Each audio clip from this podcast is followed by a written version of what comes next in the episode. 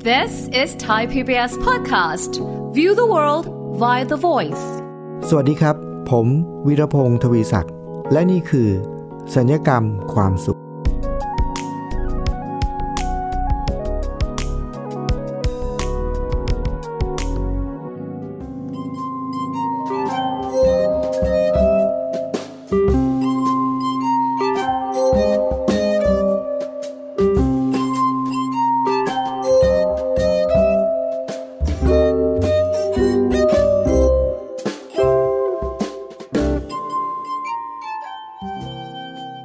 ามหนึ่งคำถามที่ผมถามผู้เข้ารับการอบรมในครั้งหนึ่งนะครับ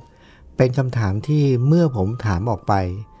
แทนที่จะได้คำตอบนะครับ กลับทำให้ผู้เข้ารับการอบรมสัมมนาเนี่ยมองหน้ากันมองซ้ายมองขวา แล้วก็มีสีหน้าที่แบบว่าไม่ค่อยจะพอใจเท่าไหร่นะครับ แล้วก็ไม่ตอบรับใด ๆ กับคำถามที่ผมถามเลยนะครับ คำถามนั้นเนี่ยเป็นคำถามที่ผมถามผู้เข้ารับอบรมว่า ในที่อยู่ที่นี่ ใครคือภาระยกมือขึ้น คุณผู้ฟังครับคุณผู้ฟังลองนึกดูนะครับว่า ถ้ามีใครสักคนหนึ่งมาถามในที่อบรมนะครับว่า ใครคือภาระยกมือขึ้นนะครับคำตอบนี่คนที่ถูกถามนี่ก็ไม่น่าจะพอใจเท่าไหร่นะ โดยเฉพาะอย่างยิ่ง กลุ่มที่ผมไปจัดอบรมสัมมนาในวันนั้นเนี่ยเป็นการจัดอบรมพัฒนา ต้องบอกว่าเป็นพวกเขาเนี่ยคือเป็นกลุ่มของเครือข่ายจิตอาสาพลเมืองจิตอาสานะครับ เป็นเครือข่ายพลเมืองจิตอาสา เครือข่ายเหล่านี้คือใครครับ เครือข่ายเหล่านี้ก็คือเป็นเครือข่ายของประชาชนของคนธรรมดาของพลเมืองนี่แหละนะครับ ที่มารวมตัวกันแล้วก็อุทิศ เสียสละเวลาของตัวเองเนี่ยมาทำงานจิตอาสาเพื่อช่วยสังคมเพื่อช่วยคนที่อยู่ในสภาวะยากลำบาก หรือว่าช่วยกิจกรรมต่างๆนะในในบ้านเมืองนี่นะครับ เครือข่ายของพลเมืองที่ทำงานจิตอาสาเนี่ยคุณผู้ฟังลองนึกดูสิครับว่า ผมไปจัดสัมมนาอบรมพวกเขา แล้วคำถามที่เราไปถามว่า ใคร คือภาระยกมือขึ้น เขามองด้วยความเขามองหน้าผมด้วยความประหลาดใจว่าทำไมถึงถามแบบนี้ แล้วเขาก็ใส่หน้าว่าเขาไม่ใช่ภาระนะ เพราะว่าเขาคือเครือข่ายของพลเมืองที่มาทำงานอาสา พอเขาบอกว่าเขาไม่ไม่ใช่ภาระ ผมก็เลยบอกว่าถ้าอย่างนั้นเอาใหม่นะ ผมถามว่า พวกคุณคิดว่าพวกคุณคือ ประชาชนไหม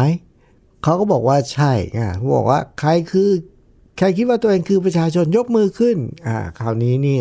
ยกมือกันอย่างรวดเร็วเลยนะครับอ่าแน่นอนเราทุกคนเป็นประชาชนนะครับ หลังจากนั้นผมก็ถามว่า แล้วใครคิดว่า ใครที่คิดว่าตัวเองคือพลเมือง ยกมือขึ้น โอ้ทุกคนก็ยกมือตอบรับอย่างรวดเร็วเหมือนเดิมนะครับ ว่าเราก็คิดว่าเราเป็นพลเมือง ผมก็บอกว่าแน่ใจไหมครับเออเพราะว่าผมก็ไม่แน่ใจนะครับว่าในความเป็นจริงแล้วคำจำกัดความของคำว่าพลเมืองเนี่ยมันแน่นอนมันคือยังไง ผมเชื่อว่าถ้าเราไปเปิดพจนานุกรมเราจะได้คำจำกัดความ ความหมายของคำว่าพลเมืองชัดเจนนะผมเชื่อว่าเราจะเจอแน่ ๆ แต่ว่าในวันนั้นเนี่ยความหมายที่ผมอธิบายให้เขาฟังเนี่ยครับคุณผู้ฟัง ผมบอกว่าคำว่าพลเมืองเนี่ยมันมาจากคำสองคำครับ คือคำว่าพอพานกับลอลิงเนี่ยนะก็คือพลเนี่ยกับคำว่าเมือง ก็อ่านว่าพลเมือง แต่ว่าถ้าแยกคำสองคำนี้ออกจากกันเนี่ยพอพานกับลอลิงเนี่ยเราก็จะอ่านว่า พละพละกำลังเหมือนกับวิชาพละศึกษาใช่ไหมครับเราก็อ่านว่าพละศึกษา พอพานกับลอลิงก็อ่านว่าพละ ก็มาจากคำว่า พลังหรือกำลังนะครับ ก็คือวิชาที่พละศึกษาก็เรียนเกี่ยวกับเรื่องการออกกำลังกายนู่นนี่นั่นนะก็เรื่องเกี่ยวกับพลัง เรื่องเกี่ยวกับกำลังนะครับ พอเราแยกคำสองคำนี้ออก ผมก็เลย อธิบายเขาในใจความก็คือคำว่าพลเมืองเนี่ยก็คือคนที่อยู่ในเมืองนะฮะแต่ว่าเป็นพละกำลังของเมือง ก็คือเสริมให้เมืองเนี่ยเข้มแข็งแข็งแรงขึ้น แต่ว่าคุณผู้ฟังครับ แล้วทำไมผมถึงถามว่า ใครคือภาระยกมือขึ้น เพราะว่า คุณผู้ฟังสังเกตไหมครับว่าคำว่าพลเมืองก็คือพอพานกับลอลิงเนี่ยบางทีเราอ่านว่าพละพละกำลังคือพลังใช่ไหมครับ แต่พอเราอ่านว่าพละเนี่ยมันเป็นคำที่ออกเสียงคล้ายๆกับคำว่า ภาระนะครับโอ้มันใกล้กันมากเลยนะครับ ภาษาไทยนี่มันสวยงามมากนะครับ แล้วต้องระมัดระวังมาก คนที่เป็นพละกำลังของเมือง คนที่เป็นพละของเมือง กับคนที่เป็นภาระของเมืองเนี่ยมันฟังใกล้กันมากครับ แล้วมันออกเสียงคล้ายกันมาก ผมก็เลยไปถามเขาไงว่าอ้าวคุณคิดว่าคุณเป็นพลเมืองเป็นพละกำลังของเมืองไหมเขาบอกก็ใช่นะเพราะก็เป็นพลเมืองเครือข่ายของพลเมืองจิตอาสา ทุกคนเสียสละเวลาส่วนตัว มาทำงานจิตอาสาเพื่อเมืองครับ อันแน่นอนเขาก็ต้องเป็นพละกำลังของเมืองใช่ไหมครับ อ่า อันนี้ถูกต้อง แต่พอถูกถามว่า แล้วใครคิดว่าตัวเองเป็นภาระของเมืองบ้าง ทุกคนสายหน้าครับ แล้วบอกว่าเราไม่เป็นภาระของเมืองแน่นอนครับ ผมก็เลยบอกว่า แน่ใจไหมครับว่าเราไม่ใช่ภาระของเมือง เขาบอกแน่ใจครับ ผมก็เลยถามเขาบอกว่า ถ้าอย่างนั้น วันนี้หมายถึงวันที่อบรมตอนนู้นนะผมถามว่า วันนี้ตื่นเช้ามามีใครอาบน้ำก่อนมาที่นี่บ้าง เขาก็หัวเราะกันใหญ่นะเขาบอกว่า อ้าวอาจารย์ คือทุกคนตื่นมาก่อนมาที่นี่มาอบรมทุกคนต้องอาบน้ำทั้งนั้นแหละครับ ผมก็เลยบอกว่างั้นทุกท่านรู้ไหมครับว่า เวลาที่เราอาบน้ำเนี่ย มันทำให้เกิดอะไรขึ้นครับ การอาบน้ำนอกจากตัวเราสะอาดสดชื่นแล้วเนี่ย ทุกท่านรู้ตัวไหมครับว่า เราเนี่ยสร้างภาระให้กับเมืองครับ เพราะว่าการอาบน้ำของเราเนี่ย เราสร้างน้ำเสียครับ ทุกคนพอพอรู้อย่างนี้ปุ๊บ ก็เริ่มเอะใจนะครับ เงยหน้ามามองด้วยความด้วยความสงสัยแล้วก็เอะใจกึ่งกึ่งแบบ เออ เหมือนกับว่าตระหนักทันทีเลยว่า เออ ใช่ เมื่อเช้าเราอาบน้ำแล้วพอเราอาบน้ำเนี่ย เราก็สร้างน้ำเสียให้กับเมืองครับทำให้เราเป็นภาระของเมืองนะเพราะเราสร้างน้ำเสีย หลังจากนั้นผมถามต่อไปครับว่า แล้วพอเราอาบน้ำเสร็จแล้วก่อนที่เราจะออกจากบ้านเนี่ย เมื่อเช้านี้มีใครกินข้าวเช้ามาบ้างครับ ทุกคนก็ยกมือหมดครับ ผมบอกว่า ลองนึกดูดี ๆ ว่าการกินข้าวเช้าของเราเนี่ย เราสร้างภาระอะไรให้เมืองบ้างครับ โอ้โห คุณผู้ฟังครับ หลังจากนั้นเนี่ยการพูดคุยแบ่งปันเนี่ยเข้มข้นมากครับ แล้วตอนนี้ผมก็ให้แต่ละกลุ่มเนี่ยให้เขาลองประชุมแล้วก็ระดมความคิด แล้วก็นำเสนอเลยครับว่า เราแต่ละคน ด้วยชีวิตปกติของเราในแต่ละวันเนี่ยเราเป็นภาระของเมืองหรือไม่ครับ ทุกคนตระหนักในข้อที่จริงว่า เราทุกคนเนี่ยสร้างภาระให้เมืองมาก ด้วยวิถีชีวิตปกตินี่แหละ อาบน้ำก็สร้างน้ำเสีย กินข้าว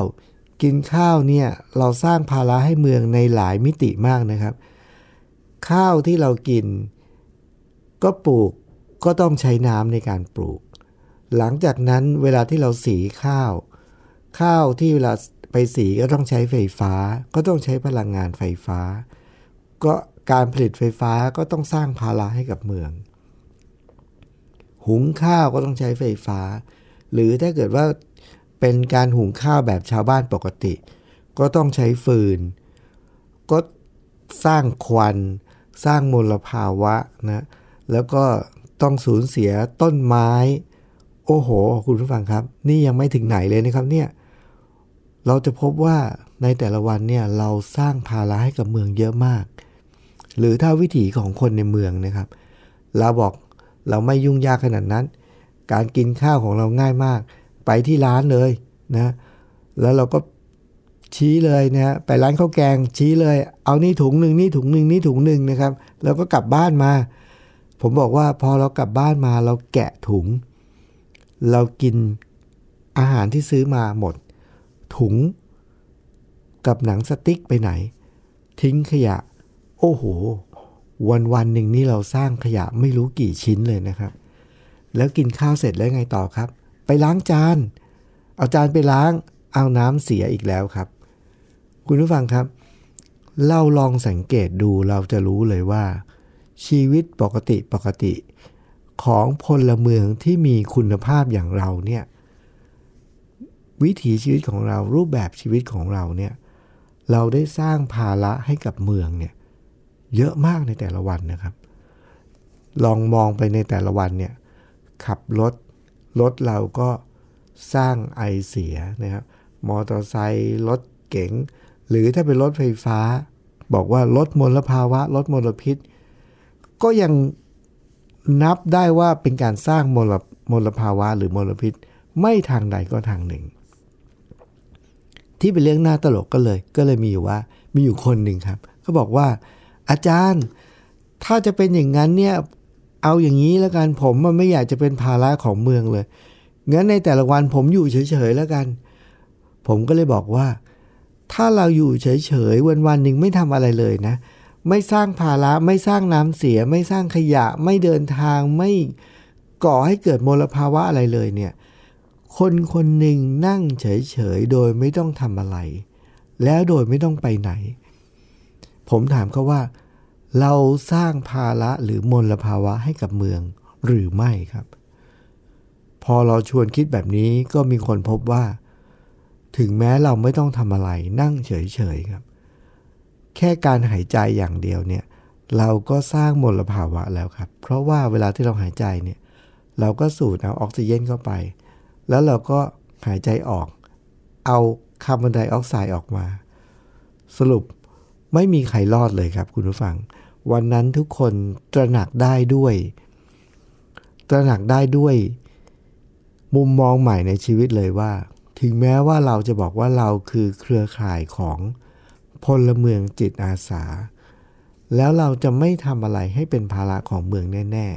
ๆ วิถีชีวิตปกติของเรานั่นเอง ก็คือการสร้างภาระให้กับเมือง มากมายไก่กองแล้วนะครับ คุณผู้ฟังครับ เดี๋ยวเรามาดูกันต่อไปว่า แล้วเราจะทำยังไงดี ถ้าเราบอกว่าเราอยากจะเป็นพลเมือง เป็นคนที่อยู่ในเมือง แล้วก็เป็นพลังของเมือง ไม่ได้อยากจะเป็นภาระของเมืองเลย เราต้องทำยังไงอ่าเดี๋ยวเรามาดูกันในช่วงหน้านะครับ ช่วงนี้เราพักสักครู่ครับ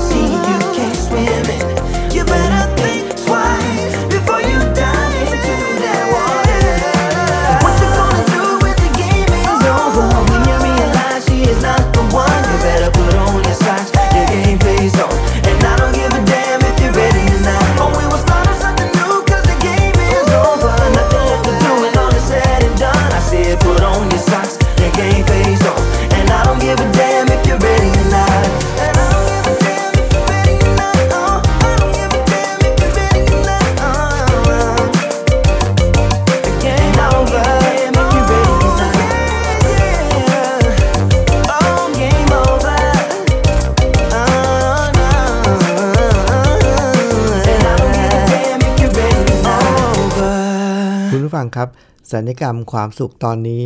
ฟังดูแล้วอาจจะแบบว่า ณตอนนี้นะครับเราอาจจะเหมือนกับว่าจะมีความสุขน้อยลงหรือเปล่าครับ แล้วจะมีความทุกข์มากขึ้นไหมครับ เนื่องจากการที่เราตระหนักแล้วก็รู้ว่าในความเป็นจริงแล้วชีวิตเราเนี่ยในแต่ละวันเนี่ย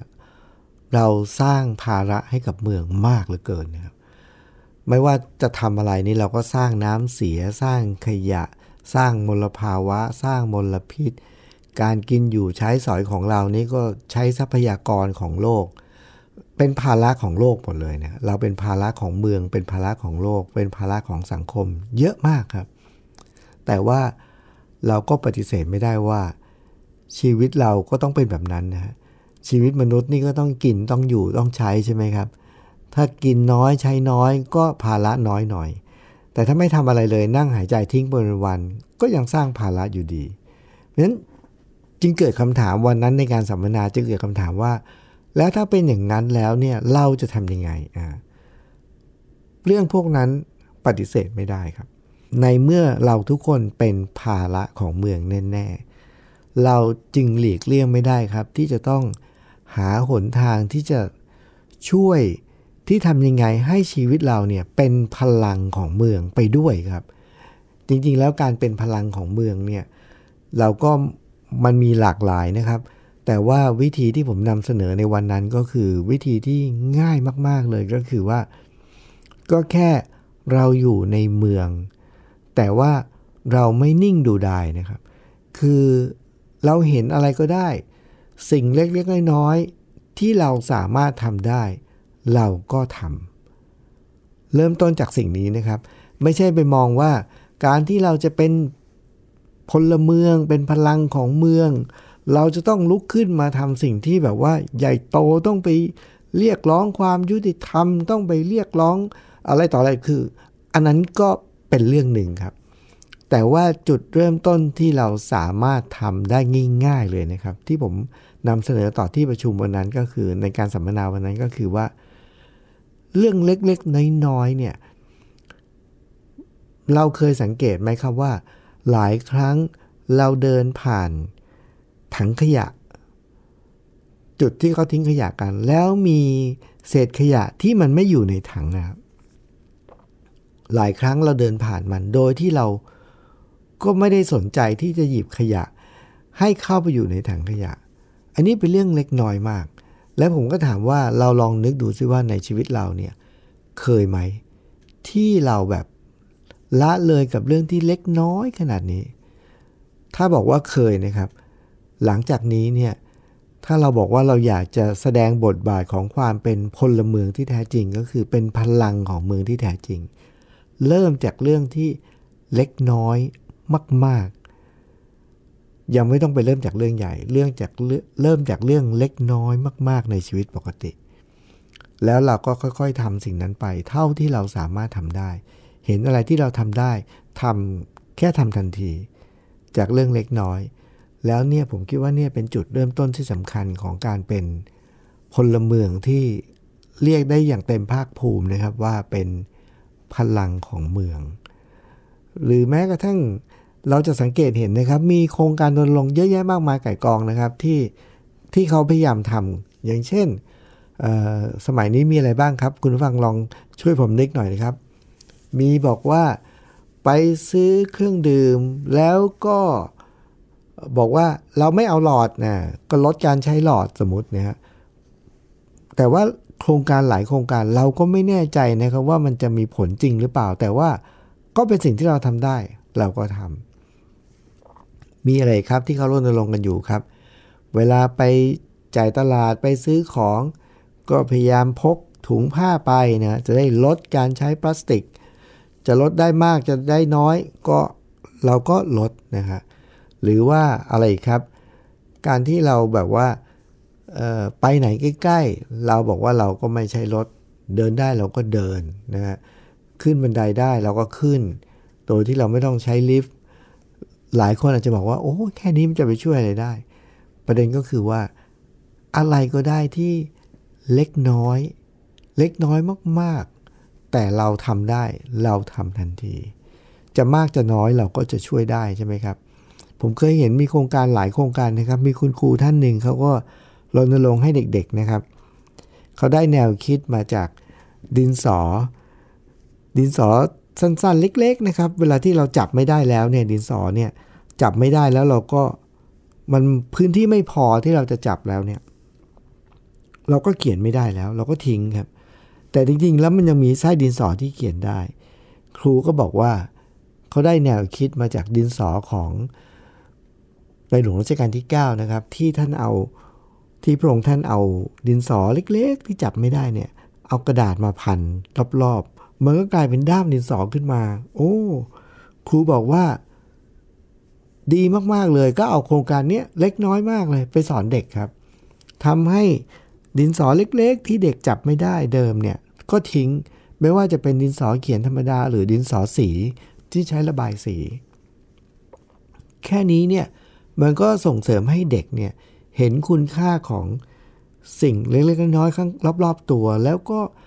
ทำสิ่งเล็กๆน้อยๆที่เราสามารถทำได้ ยังมีอะไรครับ เยอะแยะมากมายครับคุณผู้ฟัง เราลองดูรอบๆตัวเรานะครับว่า ทุกสิ่งที่เราทำ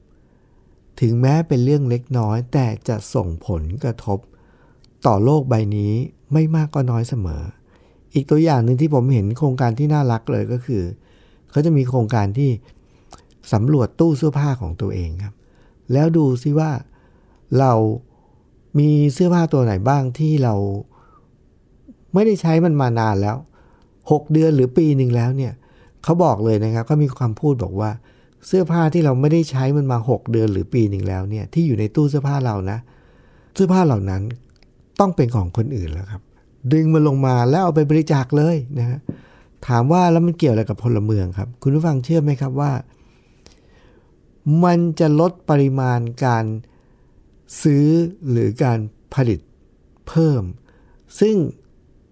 ทุกอุตสาหกรรมที่มีการผลิตเพิ่ม นั่นหมายความว่า